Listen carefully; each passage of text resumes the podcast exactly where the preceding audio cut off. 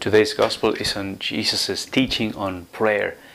The first thing to notice is that the disciples want to learn to, how to pray when they see the Lord at prayer. That you know example of his uh, connection with the Father and you know the, the the peace and the light that came from him when he prayed is, is what moves us to want to enter into a deeper kind of prayer. You know, um, in fact, many of the great saints who have had this profound access to God uh, is in, a source of encouragement for us to pray in a deeper way because we learn that that is possible. So it's good to look at examples of people who have very, have been very privileged in their gifts of prayer that they received. Well, that's what happened to the disciples here, and Jesus then teaches them the Lord's Prayer, the Our Father. Um, a, a good way to meditate on this gospel, more than just to meditate on just on the ideas or the scene could be to uh, go verse by verse and to paraphrase or or expand on each of the lines of this prayer.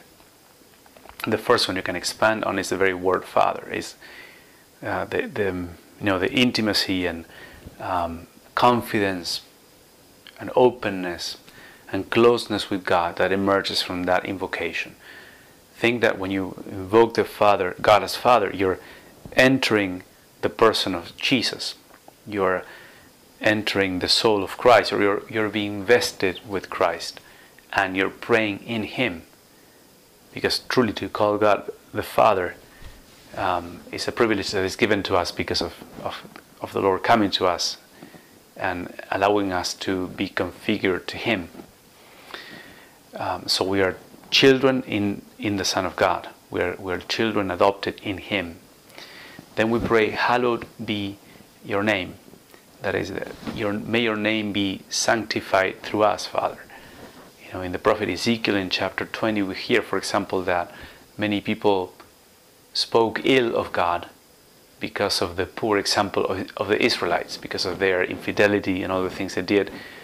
The Lord says, My name has been profaned my name has been uh, uh, despised and, and profaned among the nations. So, a way to sanctify your name is we're asking God to sanctify our lives, make, make us consistent and truthful, um, so that your name may be sanctified. We don't want your name to be you know, insulted and profaned because of our poor example. So, notice that it's, it's asking something for us, but the intention is because of you, Lord God. We don't want you to pay the, the cost of our very bad behavior.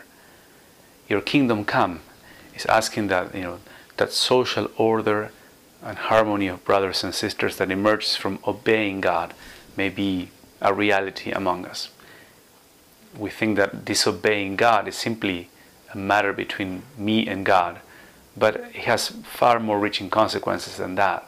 It you know unravels this great chaos inside of me, and then it also puts me at odds with other people because we uh, pretend now we expect and want different, very different things. Um, so disobeying God, not recognizing His kingship, generates uh, all kinds of you know, social problems and also personal problems. Then we ask for the daily bread. It's not asking for you know abundance and many things, being too ambitious about you know privileges or things we want, but neither poverty, neither you know we want to ask from receive from God the things we need to live in, in a dignified way. And then the final two are acknowledging that our sinful condition, we ask to be forgiven, we ask to be restored to grace, and, and also we acknowledge that we we fail at, you know, in small ways at every step, and we need God's grace to, to be to walk as children uh, so it's a, it's a great acknowledgement of our frailty to say that line every day and also to recognize I also need to forgive others as I am forgiven. And then do not subject us to the final test.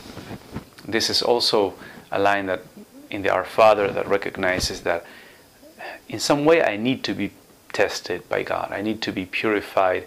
I need to be brought to situations that will challenge me and bring the best out of me but I also I, I'm also asking God to be merciful and and not to push me to a test that would be too much for me. You know, we have the promise that God will not test us beyond our strength.